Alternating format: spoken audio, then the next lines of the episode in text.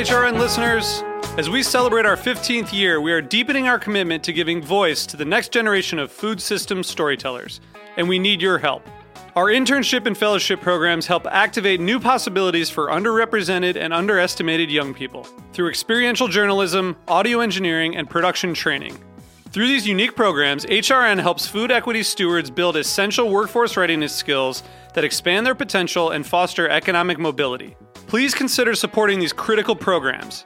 And with a minimum donation, you can be entered to win a dinner for two at an amazing restaurant in one of eight cities and tickets to a concert at a great venue in one of those cities. We have incredible partners across the country who have donated, as they also share our passion for helping to educate the next generation of food systems storytellers. Check out heritageradionetwork.org slash 15 to donate and enter to win today. That's heritageradionetwork.org slash 15 to donate and enter to win today. And make sure you donate before March 31st. Thank you. Today's program was brought to you by Union Beer. For more information, visit greatbrewers.com. Hi, this is Celia Kutcher, host of Animal Instinct, and you are listening to Heritage Radio Network broadcasting live from Bushwick, Brooklyn. If you like this program, visit heritageradionetwork.org for thousands more.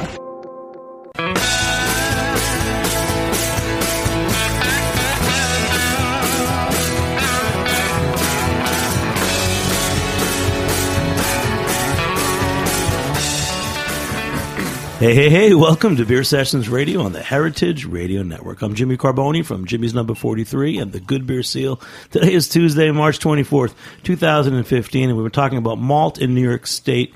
We have some experts, Adamo Filippetti from Pioneer Malting, upstate. Chris Balla from the Mile End Deli is a, re- a beverage manager, and Chris Sheehan, who's a great brewer up at uh, Gun Hill Brewing in the Bronx. So, welcome to the show. Beer Sessions Radio is brought to you by Union Beer Distributors, supplier of world class ales and lagers.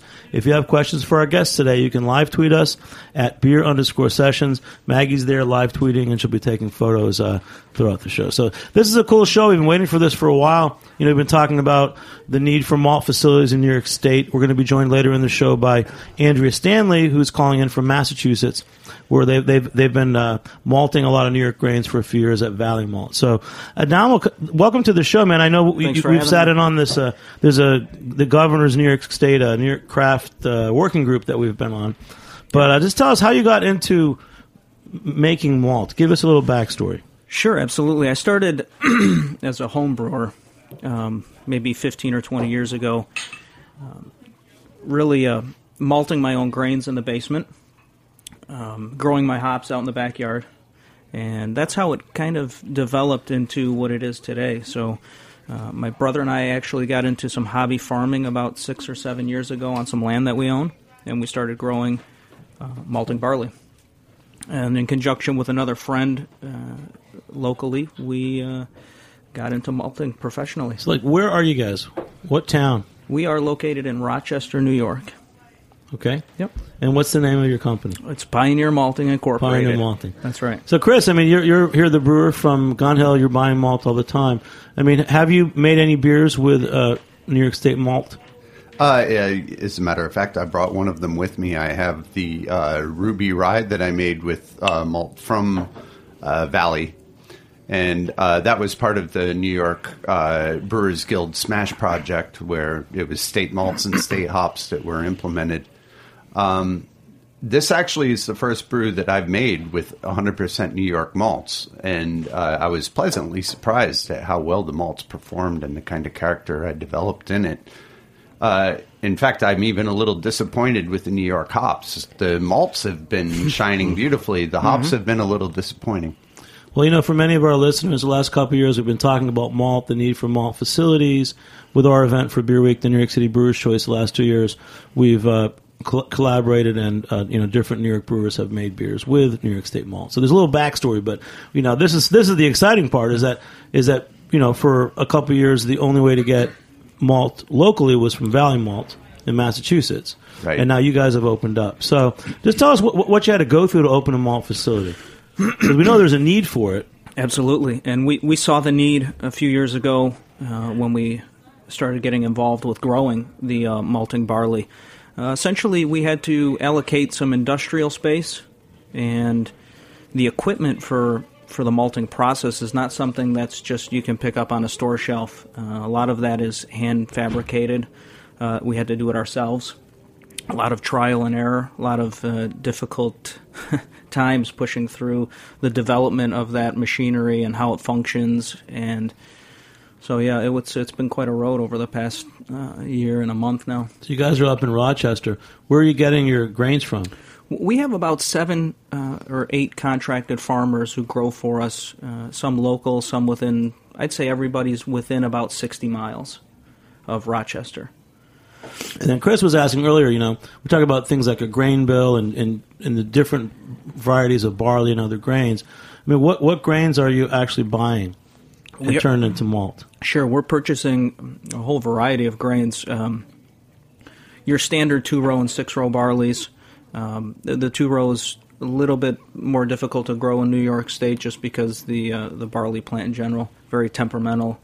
Um, Yeah, susceptible to disease. And, Yes, absolutely. So it's Right. it really it's finding the the right farmers uh, who know their soil conditions um, and know the the growing process with malting barley because it's it's a difficult task. Uh, above and beyond the malting barleys, we source um, New York State rye, we source wheat, uh, oats, and um, that's about it. Currently, that's currently what we Yeah. have on our on our all shelf multiple grains. all multiple grains. Buckwheat well, would be another one. Right. Um, I actually I brought up a um, a smash beer that I did with a local company, the Lost Borough Brewing Company. Uh, so that's 100% of our malt and 100% uh, local hops.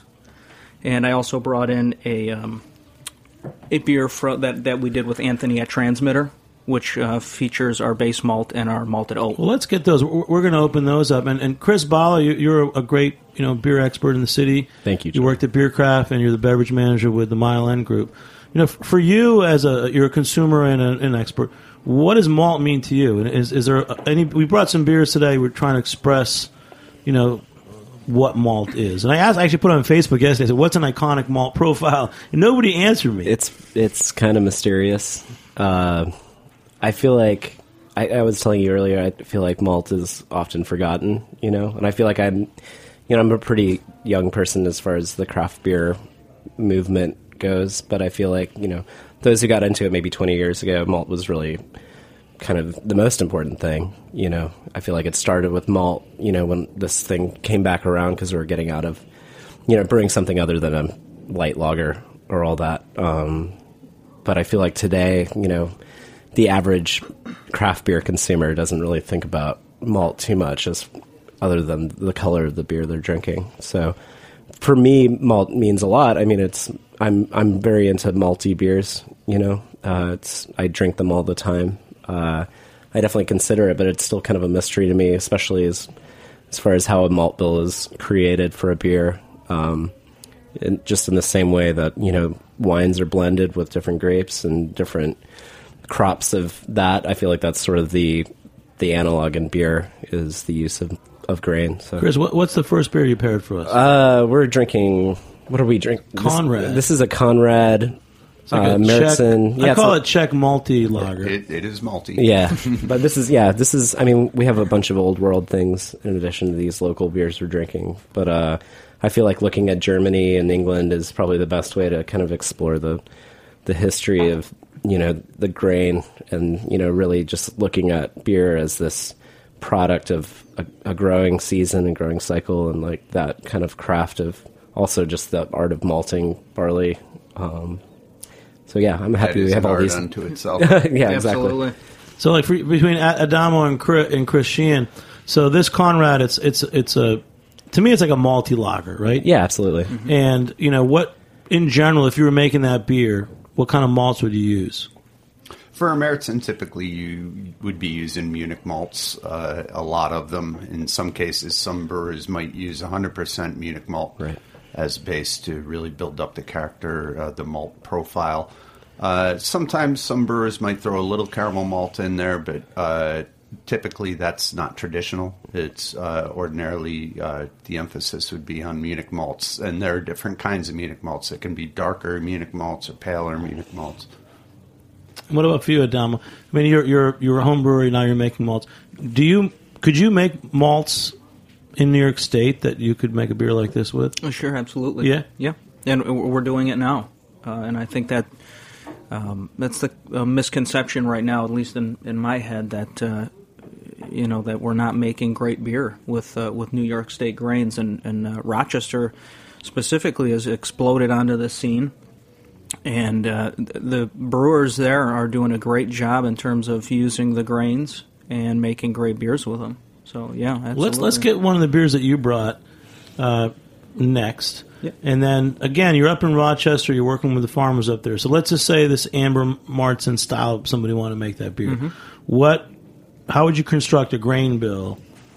Would you construct a grain bill for them, or would the, the brewer Well, construct? I it? mean, that's something that, that we've started with from day one. Is our our, our policy or our, our um, mission is you know malt to order batches. So um, we want the brewers to come to us with specific needs. You know, Chris mentioned uh, Munich's and the various stages that you can get Munich's at and that's something that we want to offer to our customers is real really unique product that is you know you can't get it anywhere else and you can truly make a unique product Yeah. for yourself And uh, I haven't, unfortunately, I haven't worked with any of your malt yet, but I will be in the future. Uh, but with Valley Malt, they had a Vienna malt, which is relatively similar to a Munich malt.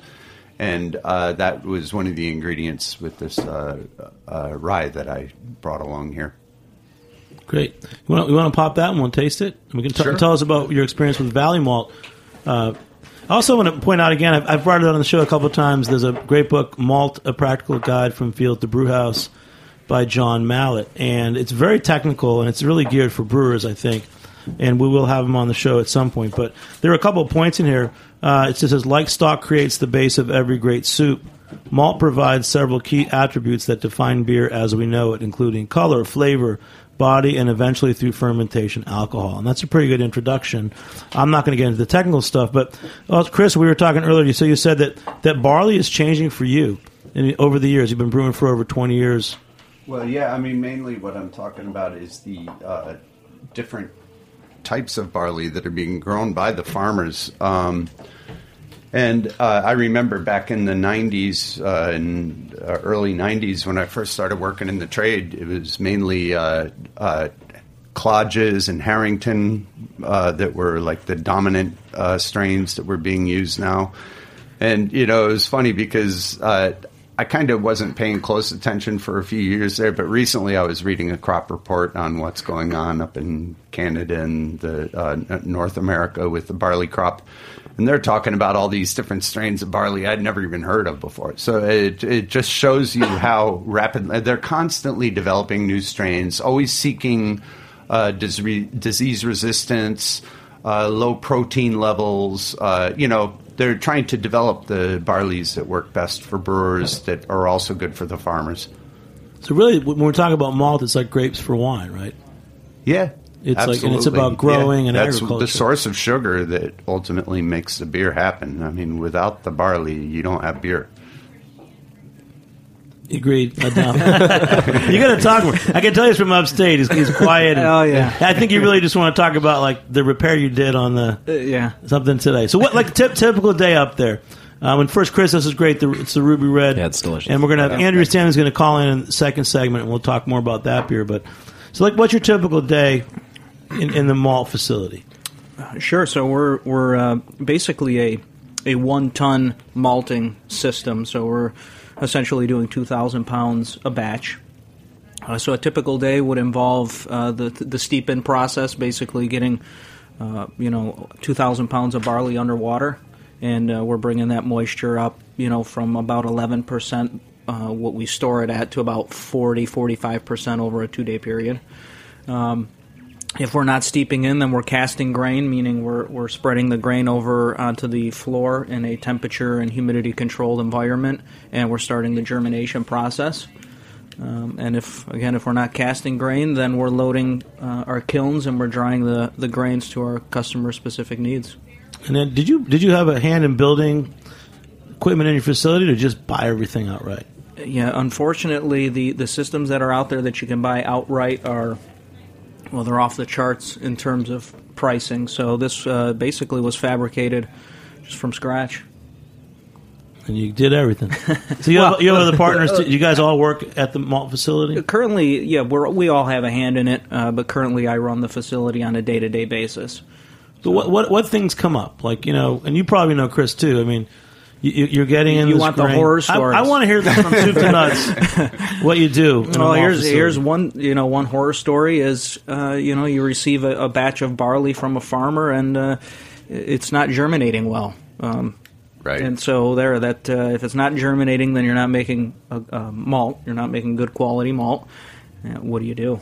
So what do you Throw do? it in the roaster and make black malt. Uh, That's right. you can roast it. Uh, you can Yeah, bring bring or it black down. barley or roasted barley or whatever, something like that. Yeah. So there's uh, it's uh, That's your escape route.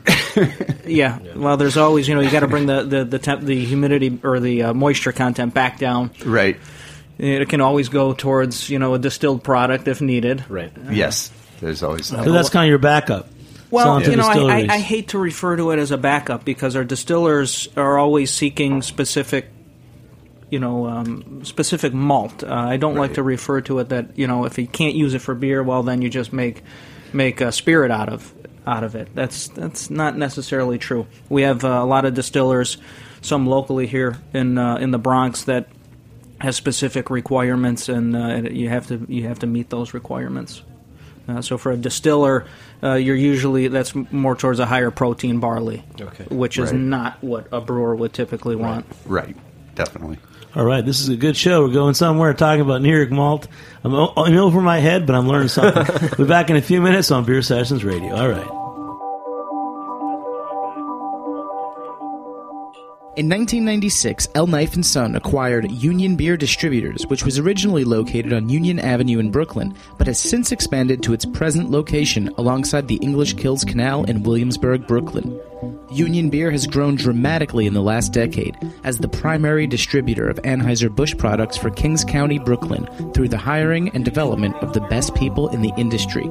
In 2003, Union Beer acquired a powerful catalog of specialty brands, which immediately positioned them as the craft beer supplier to accounts in Manhattan, Brooklyn, Queens, and Staten Island. Union perpetually tweaks their portfolio to maintain the highest level of stylistic breadth with the most coveted brands available.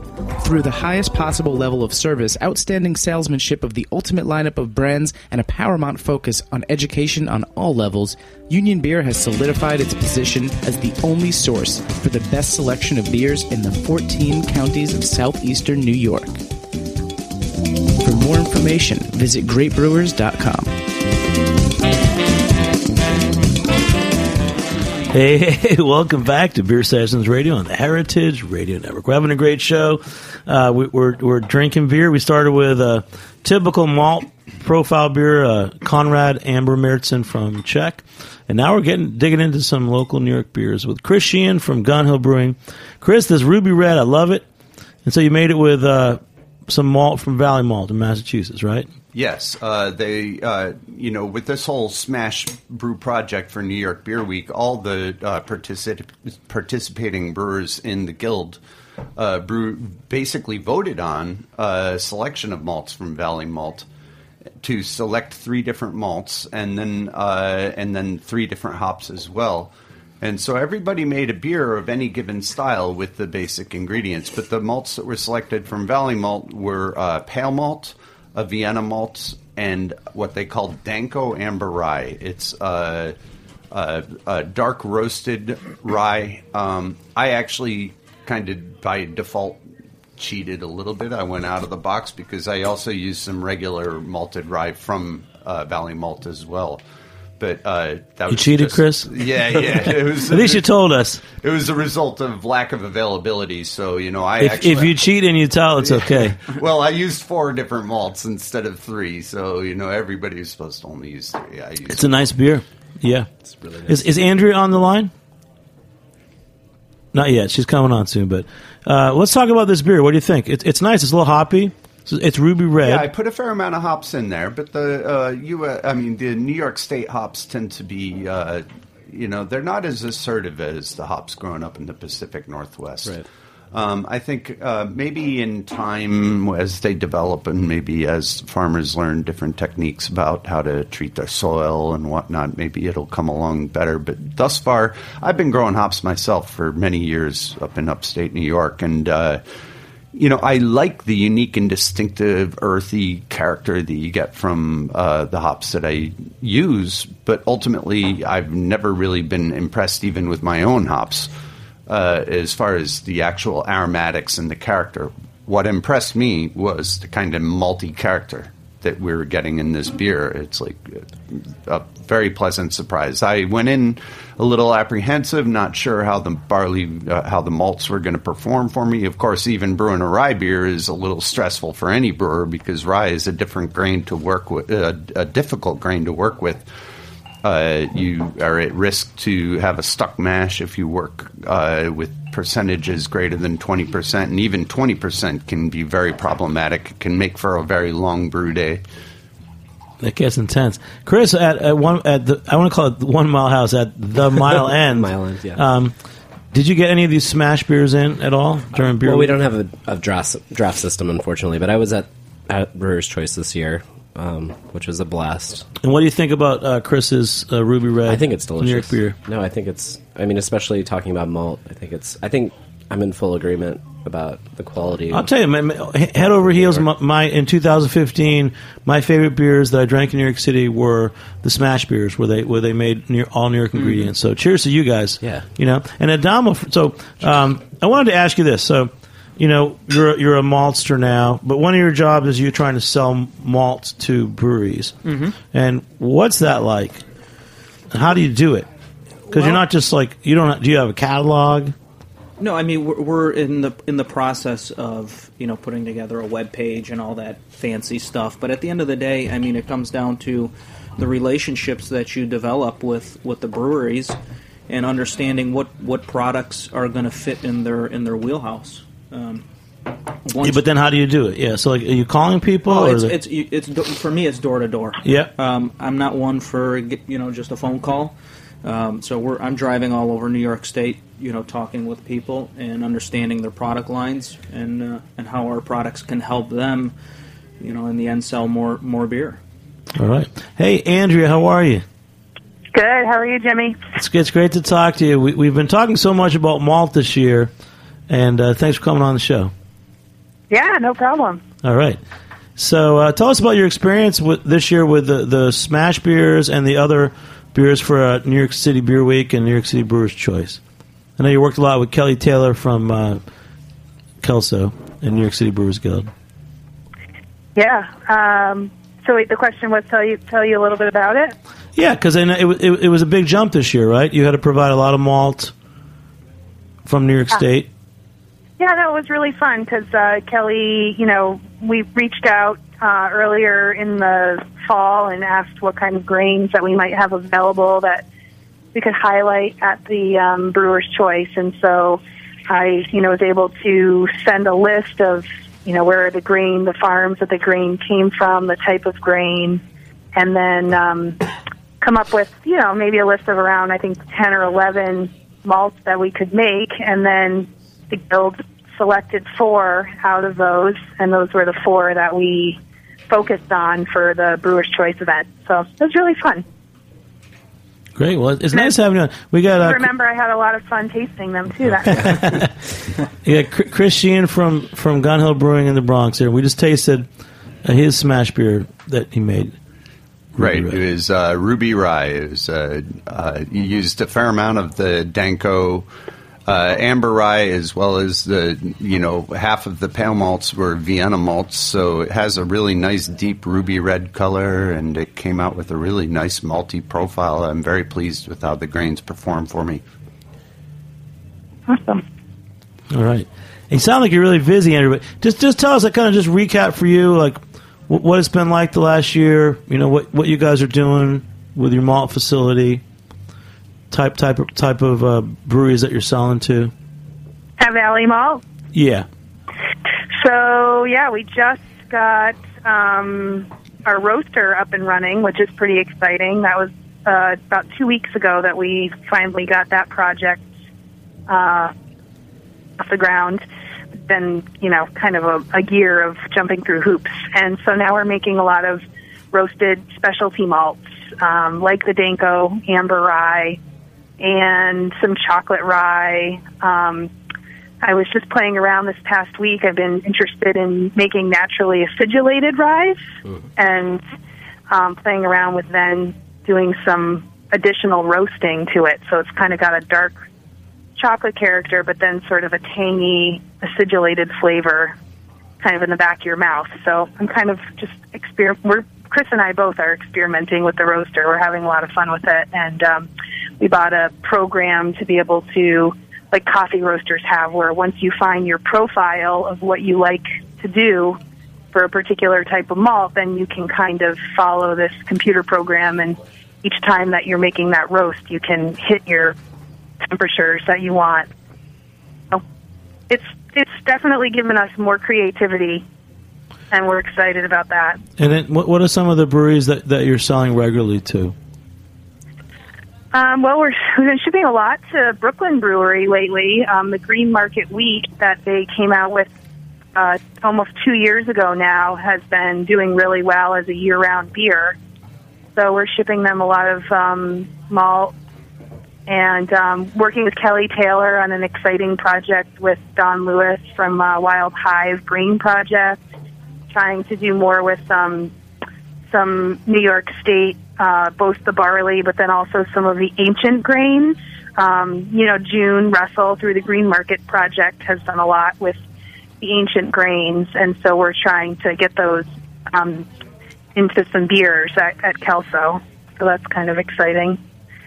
And then, yeah, just working with a lot of, you know, of the new farm breweries. Um, I mean, Good Nature has been around for a while, and they're fantastic. But uh, we've got Green Wolf and um, um, a lot of, you know, Rare Form and Argyle Brewing. Um, so a lot of a lot of the farm breweries too are, are looking to, you know, obviously for the New York State malts comply with their license. That's great, Andrew. We also have Adamo from Pioneer Malting up in Rochester here with us. How are you? Hey, good. How are you? Yeah. Not too bad. You guys know each other? Not uh, we've never met in person, but I know I know Andrea via email.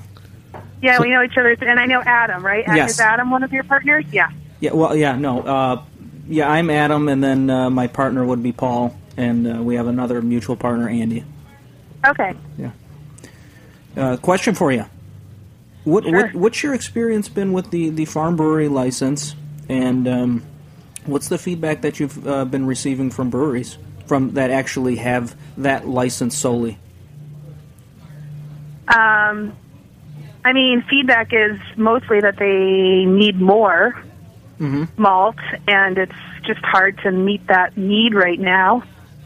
Um, but more recently, I think the feedback, which I think is great, is that they're looking for more information from us. You know, they're looking for um, malt analysis, and um, you know, they want to know more about the barley and the different grains that they're using. So it's great because it kind of opens up a whole new conversation, and um, you know, really uh, makes sure that um, that you know they're not just getting a local New York State product, but that they're also getting something that you know they know has the quality that they need for for brewing with. So so that's been a great conversation lately to have, and so we've started to you know put malt analysis sheets with our um, out with orders, and um, you know it's good. It's kind of one of those conversations that eventually had to happen. Sure. Great. Thanks, Andrea. And then Chris Sheehan's here from Gun Hill. Chris, is that, is that an issue for you? Is, is, is you want analysis? Is it quality of the yeah, product? yeah. Well, quality is uh, something that has held me back a little bit initially. First of all, you know, from our perspective, being an upstart business, uh, you know, for me, it was really important to hit the gates with quality out front, and I wasn't going, wasn't really willing to go into experimentation with uh, malts that I had no familiarity with. And so, uh, you know, I kind of held back uh, when we first started out as far as, uh, you know, the New York malts are concerned. Um, we did work with some New York hops, but uh, you know now that we're established, we have a good rhythm, and it also really helped this whole experience. Uh, even doing this smash beer, the Valley malts were very impressive. Additionally, uh, I did actually get a, a 10 pound sample of malt from uh, Flower City Malting, also in the Rochester area. And um, I had uh, one of our bartenders at uh, Gun Hill is uh, home brewer, and I had him brew a batch of beer with that. And it came out really nice. It's got a really nice malt character. I told him, and all he did is put just a little bit of bittering malt in there. I mean, a bittering hops, but no hop character at all. It's just about showing the malts. The beer came out really nice.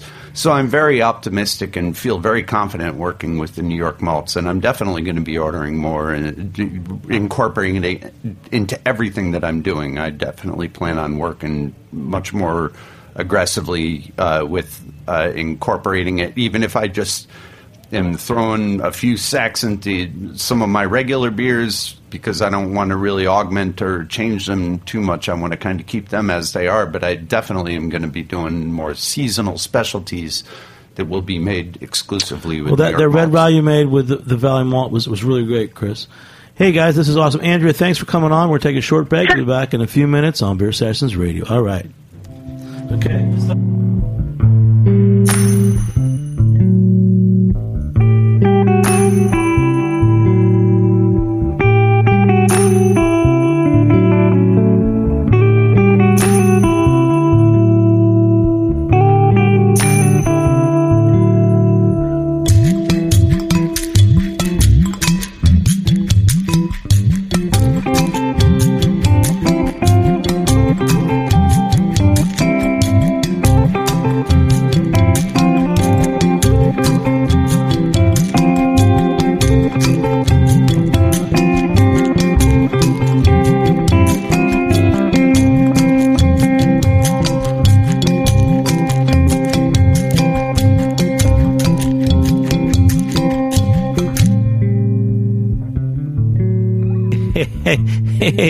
Back to Beer Sessions Radio. That was the coolest little riff, Jack. Thank you. I really like the music that you're playing on Heritage Radio Network. We got a great show here. We're talking about malt, New York State malt. Uh, Chris Sheehan, brewer from Gun Hill. Chris Balla from Mile, End. I want to say the Mile End. And uh. Adam, who's from uh, Pioneer Malting, one of the new malt facilities upstate. So, Adam, you, you, you made a beer. You, you sent uh, malt to Transmitter, wh- which is in Long Island City, and we're drinking that beer now. So, you, you and Chris, tell us about this beer because it's pretty good.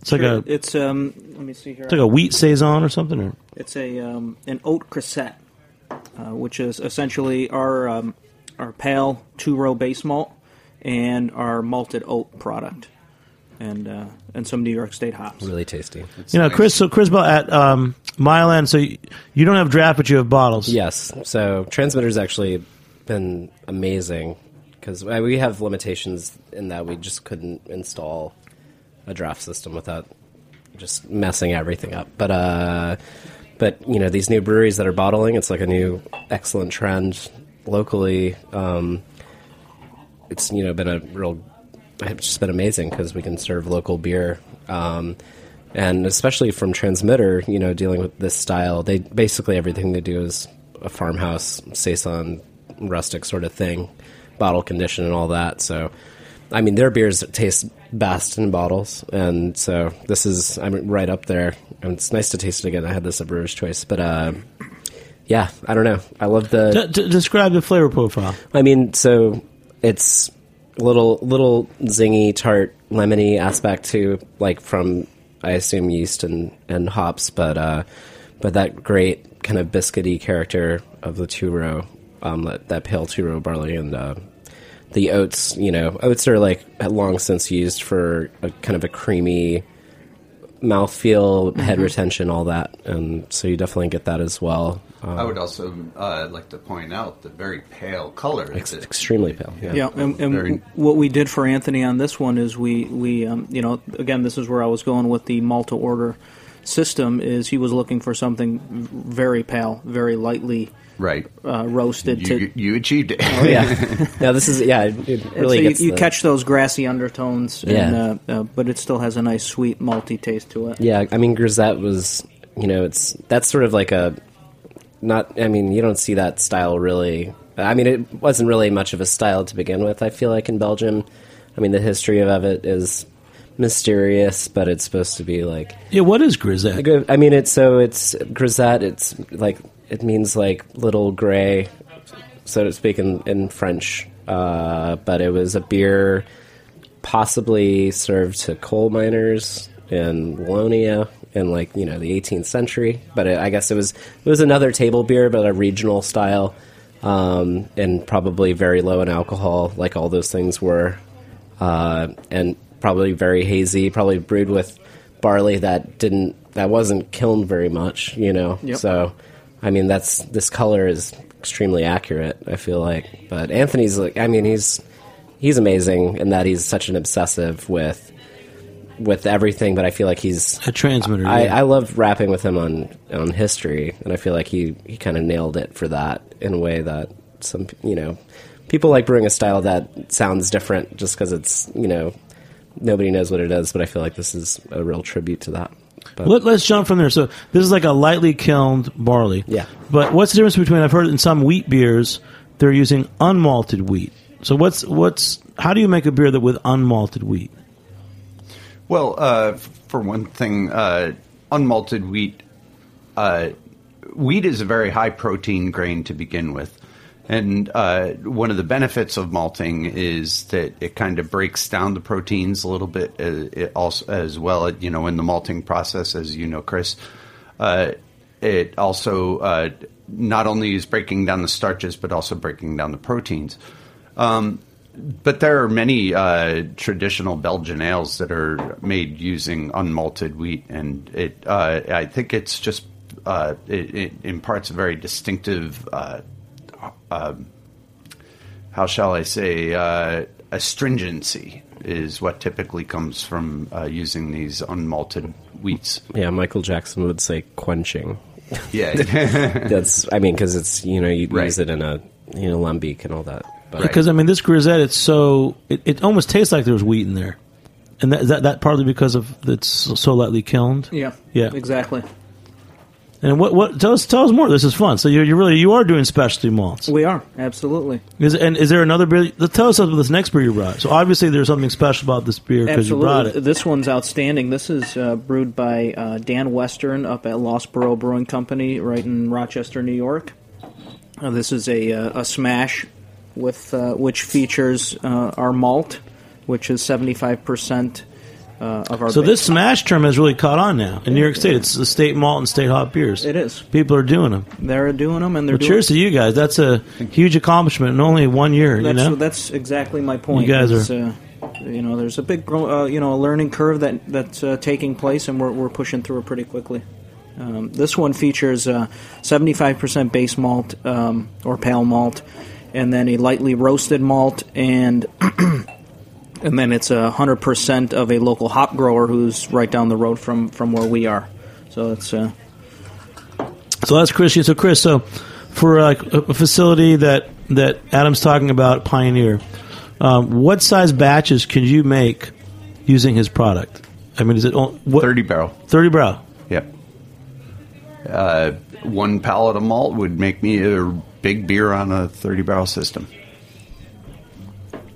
And as you, as you're talking to him, are, there certain malts you're thinking of buying, or you, do you have to? Uh, I would have to have a, Try one at a a time. more extended conversation with Chris regarding these things. yeah, but like you said, you might do something like with a home brewer might brew a small batch of it, and Yeah, absolutely. Yeah. You know, uh, I have all sorts of different ideas that I plan on working uh, down the road for different seasonals and specialties.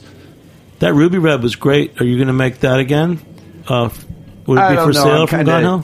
I'm kind of well, probably not. That was actually only a 13 barrel batch in my 30 barrel system, um, just because I could only get so much of the malt to uh, make that thing happen. So I. Uh, I was prepared to make more. I was planning on a 15 barrel batch, but uh, I there were some kind of logistical complications as far as acquiring the you know as far as me getting all the malts that I was uh, looking for.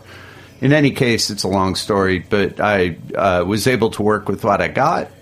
Went and uh, uh, was able to put that out. You know, basically, uh, my original concept, what I was targeting was uh, rye wine. I was initially planning on having a lot more grain, and I was going to do a rye wine, but because I had a lot less grain, I wound up just I, kind of. I like what you made. Yeah. Just so you know. Yeah, I mean, it was one of those things where you know sometimes you just uh, you, you have a, a vision of what you want to do, and then you wind up with what you get, and you just kind of make do with what you got. That, that was a great you one, know, man. Yeah. That was great. And then one thing I love about the show is that there's always a brewery I've never heard of. So this is what Lost Borough, Lost Rochester, Brewing. New York. Yep.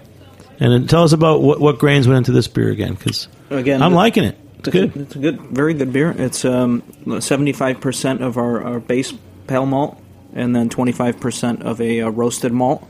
Uh, roasted toasted malt is actually what you would refer to it as, and it features the, a locally grown Chinook hop. So the Chinook hop is used for all three phases of the brewing process. Yeah, the Chinooks show nicely in it. It's got really nice hop character. Yeah, and he, he did a very nice job with it. Yeah. Chris from Mile End. I keep wanting to say something else. Chris Ball, what do you think of this beer? I like it. Me Yeah. too. I mean, I think I, I like how we keep going back to how these state grains are of a certain quality, and the hops maybe less so. And that's, I feel like that's definitely my feeling on it. And I and I'm Yeah, just I know I'm not the only one who says that. I've heard other brewers. no, I mean, Yeah. but I, I think that's just natural. But I mean, I, I don't. Yeah. I know a little bit about the history of New York State and growing, you know, both hops and and grain. But I feel like, you know, the beers that were made, wh- uh, you know, hundred years ago, 150 years ago, were like extremely simple and probably had an English style hop, you know, that could withstand this environment. You know, it's it's so different from the Pacific Northwest. So I feel like people growing these hops, you know, not to move the conversation to hops, but you know, I feel like it's sort of a dead end to try to replicate the quality of hops that are found in the Pacific- Pacific Northwest. Right. or- Uh, uh, from my experience of growing hops, though, I will say actually the English hops are the ones that don't do well. Oh, at all. really? They, Okay. they appear to be That's very my- that's my ignorance, but resistant. Yeah. Uh, from uh, I've grown fuggles and I've seen other places where they're growing nuggets. And they don't thrive very well. They are very susceptible to blight and Okay. seem to uh, not thrive.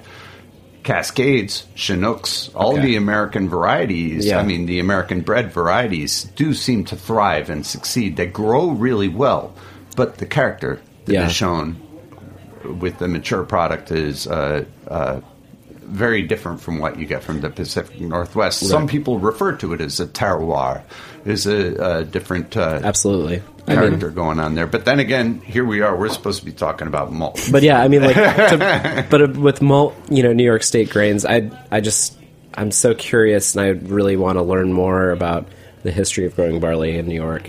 And That's a good know. question. I mean, I know Adam, you sat on the, the, the governor's council working group. What are the, what are, what is the current thoughts about growing barley and other grains in New York State? Well, I think one, it can be done.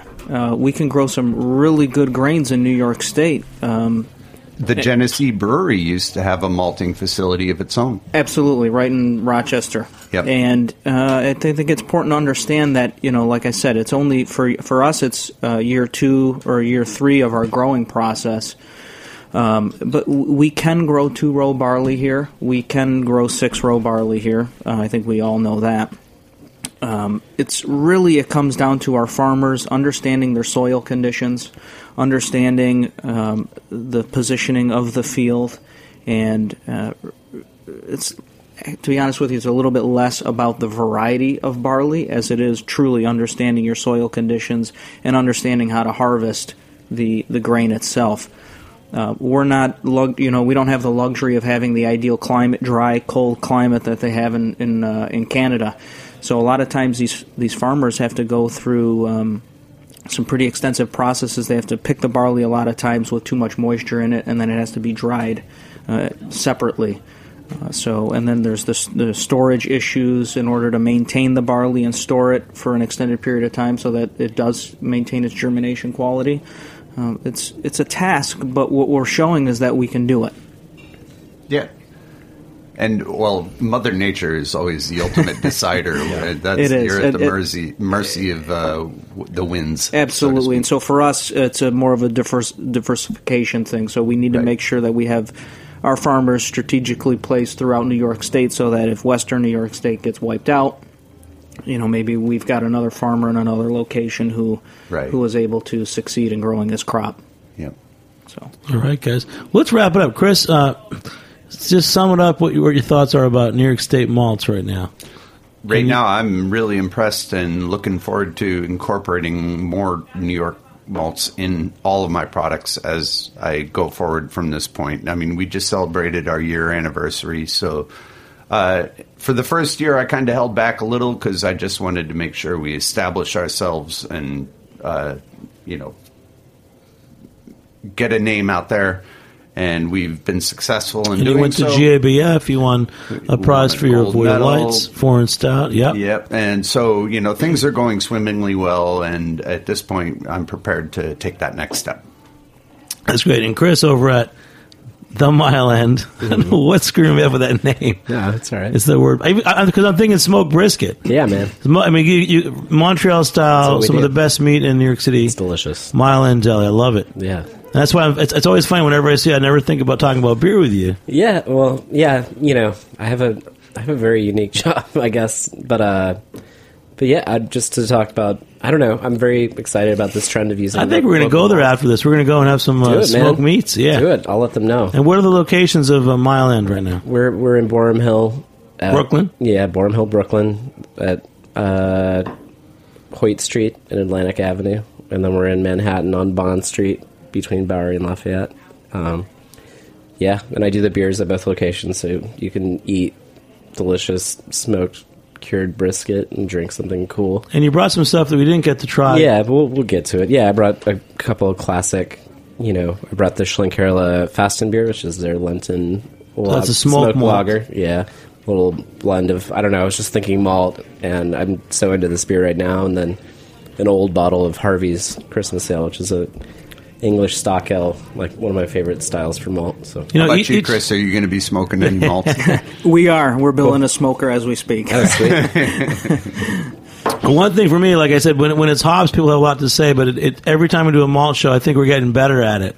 Like I said, I put it on Fo- Facebook yesterday. I asked people for, and I don't know if it made sense, an iconic malt profile beer. And I guess we've tried some of them. You know, like a Märzen beer or even a smoked beer. A Wh- Doppelbock. A would be good- Doppelbock. Yeah. And what about for you, Adam? We have uh, another local brewer in right in Rochester that just opened up uh, Swiftwater Brewing Company, who does an old ale with uh, New York State grains, and it is Old, all old the- ales, Scotch ales. Is all the malt you could ever want in a beer. You, that. you, you'll get it in an old ale. So Yep. uh, nice, very nicely done uh, by Swiftwater. All right, as and well. thanks for bringing in the beers. And, and so this is the Lost Borough Lost Borough Brewing from Company. Rochester. That's that's a great one. I'm Yep. really enjoying this one too. So everybody, thanks for coming on the show tonight. Um, we had a great one with thanks to our uh, sponsor, Union Beer Distributors, and um, we've got a lot going on in New York City coming up. And stay tuned. Uh, I'm Jimmy Carbone of Beer Sessions Radio. It's Tuesday, March 24th. Thanks so much, and thanks to our producers Maggie Side and Justin Kennedy, and our engineer uh, Jack Inslee. We'll see you next time on Beer Sessions Radio. All right. All right. Thanks.